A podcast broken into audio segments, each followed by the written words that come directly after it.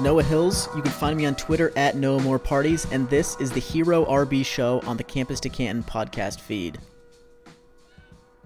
Braylon Allen was a four star linebacker in the recruiting class of 2021 who had offers from nearly every non Ohio State powerhouse in the Big Ten, as well as from Notre Dame and Florida State. He ended up committing to Wisconsin, and he was dominant there as a freshman last season. He posted a 32.5% dominator rating, which is in the 95th percentile for first year college football players, on a 9 and 4 Wisconsin team that, according to Bill Connelly's S&P Plus rating system, was of 77th percentile quality relative to the teams of eventual NFL running backs. He ran for 1,268 yards, which was number three in the Big Ten behind only Kenneth Walker and Hassan Haskins, and which was number one in the country among freshmen. He added 12 touchdowns on the ground.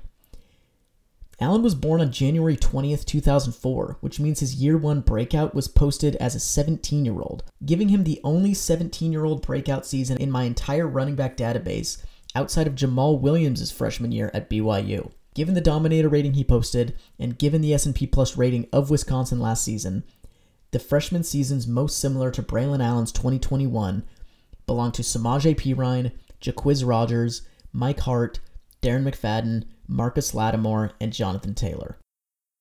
From a skill set point of view, Allen is fairly one dimensional at this point in his development. He had only 8 receptions last year on a 4.3% target share, which is in the 9th percentile. He was used fairly basically on the targets he did receive, as he was split out wider in the slot only 3.5% of the time, which is in the 15th percentile, though he was targeted on average in front of the line of scrimmage, with an aDOT of 0.4. He only caught two thirds of his 12 targets, giving him a 13th percentile catch rate, and was not efficient overall. His yards per reception mark of 4.9 is in the second percentile. His 3.3 yards per target mark is in the fifth percentile. And oftentimes, with these big dudes who run the ball well, you see them have low receiving volume, but efficiency that is fueled by quality YAC numbers.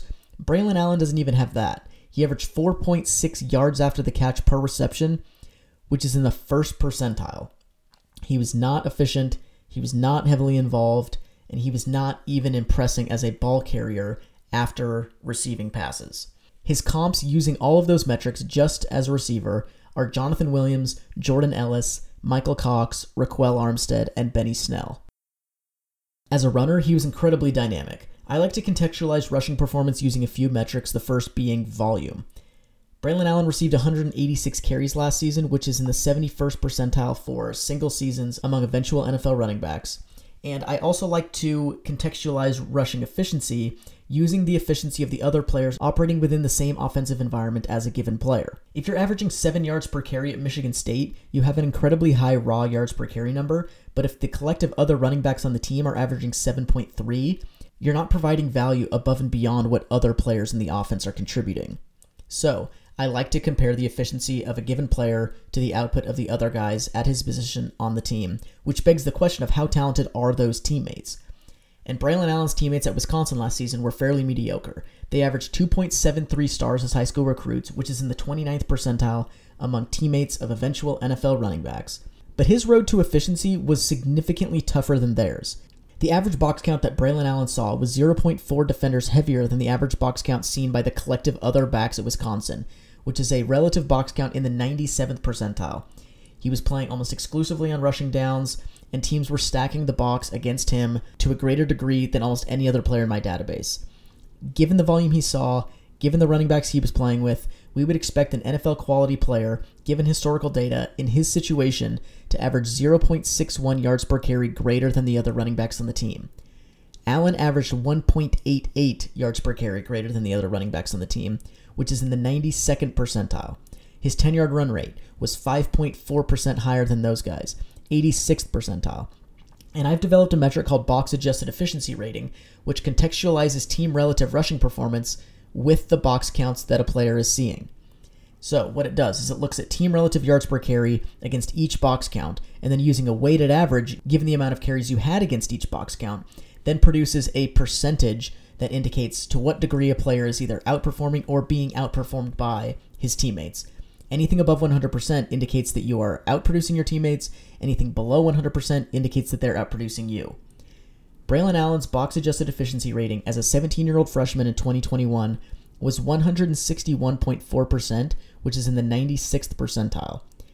Basically, what that means is the average carry for Braylon Allen, given the box counts he saw, was worth 61% more than the average carry from any other running back on the team.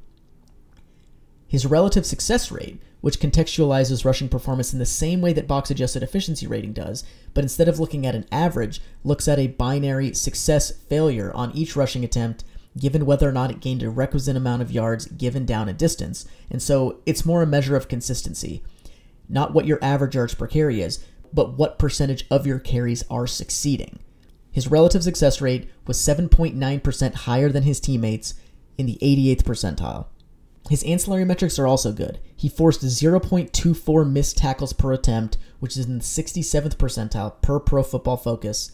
And his breakaway conversion rate, which just looks at his performance in the open field by measuring how often he's converting his 10 yard runs into breakaway runs of 20 yards or more, he did that at a 43.8% clip, which is in the 95th percentile. Based on his physical profile and based on these rushing efficiency metrics and based on his volume, the pure runner comps for Braylon Allen are Tyler Allgeier, Alex Collins, Royce Freeman, Ronnie Brown, Beanie Wells, and Jordan Howard. I just kind of alluded to his physical profile, so let's dive into that. He's currently listed at 6 foot 2 and 238 pounds. That's very tall, that's very heavy, that's 90th percentile size for an NFL running back, and he just turned 18. There are reports of 462 in the 40, which would be a 32nd percentile time at the NFL Combine. And our guy at Solving Football on Twitter has him tracked at 20.8 miles per hour on a run in high school and 20.7 miles per hour on a run last year in college, which generally translates to sub 4.55 speed in the 40 yard dash. He posted a 35 inch vertical as a high school player, a 10 foot broad jump, which are numbers in the 51st and 49th percentiles. They would produce a burst score in the 51st percentile. Again, those were done when he was in high school.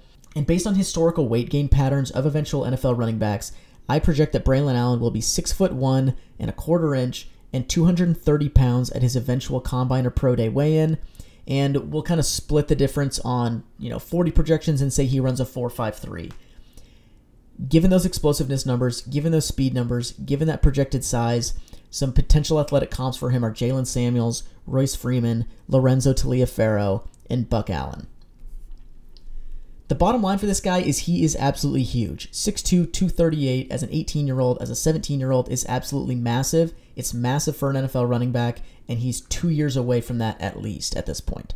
I also know that he's a workout warrior. You know, based on historical weight gain patterns, I project him to be 230 pounds at his combine. I think there's a decent chance that he's heavier than that, given that he's, you know, obsessed with getting in the weight room he's you know calling out Saquon Barkley. He's calling out AJ Dillon on Twitter to you know compete in squat competitions and things like that. There's a chance this guy gets above 245. There's a there's a chance he approaches 250 by the time he's an NFL guy. I think there's a large range of what he could look like as an NFL prospect. Either way, he's going to be big. If he's 230 pounds, he's big.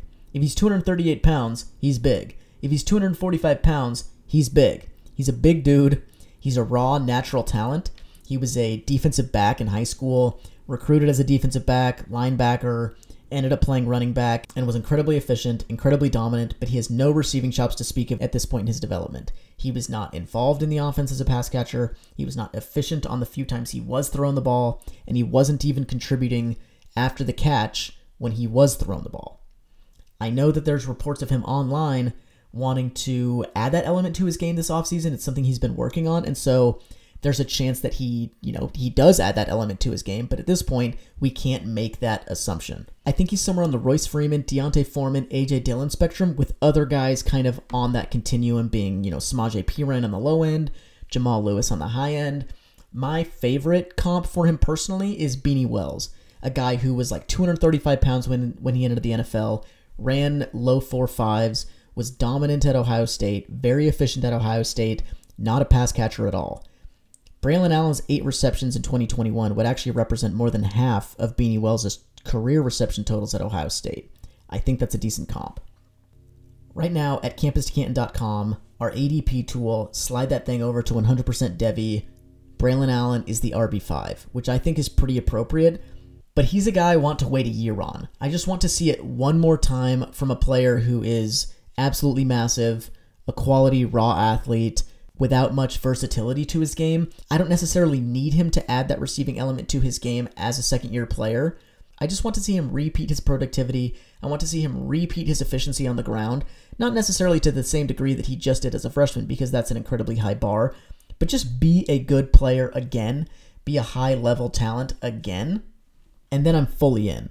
RB5 is appropriate. I don't know that there's too much room to like go up, and so I don't think you lose much by waiting for him to prove it again. And if he does add that receiving element to his game, then he could vault himself up even higher, and there is a value jump. If he becomes a three down player, you know, Jonathan Taylor was also not very involved as a receiver his first year at Wisconsin. If he's able to add that element to his game, then the value is going to jump, but that will be appropriate. There will be a reason to invest higher in a guy who's not just a two down pounder anymore. So I want to see it again, but as of now, he's huge, incredibly efficient, incredibly productive, RB5. Braylon Allen is a beast.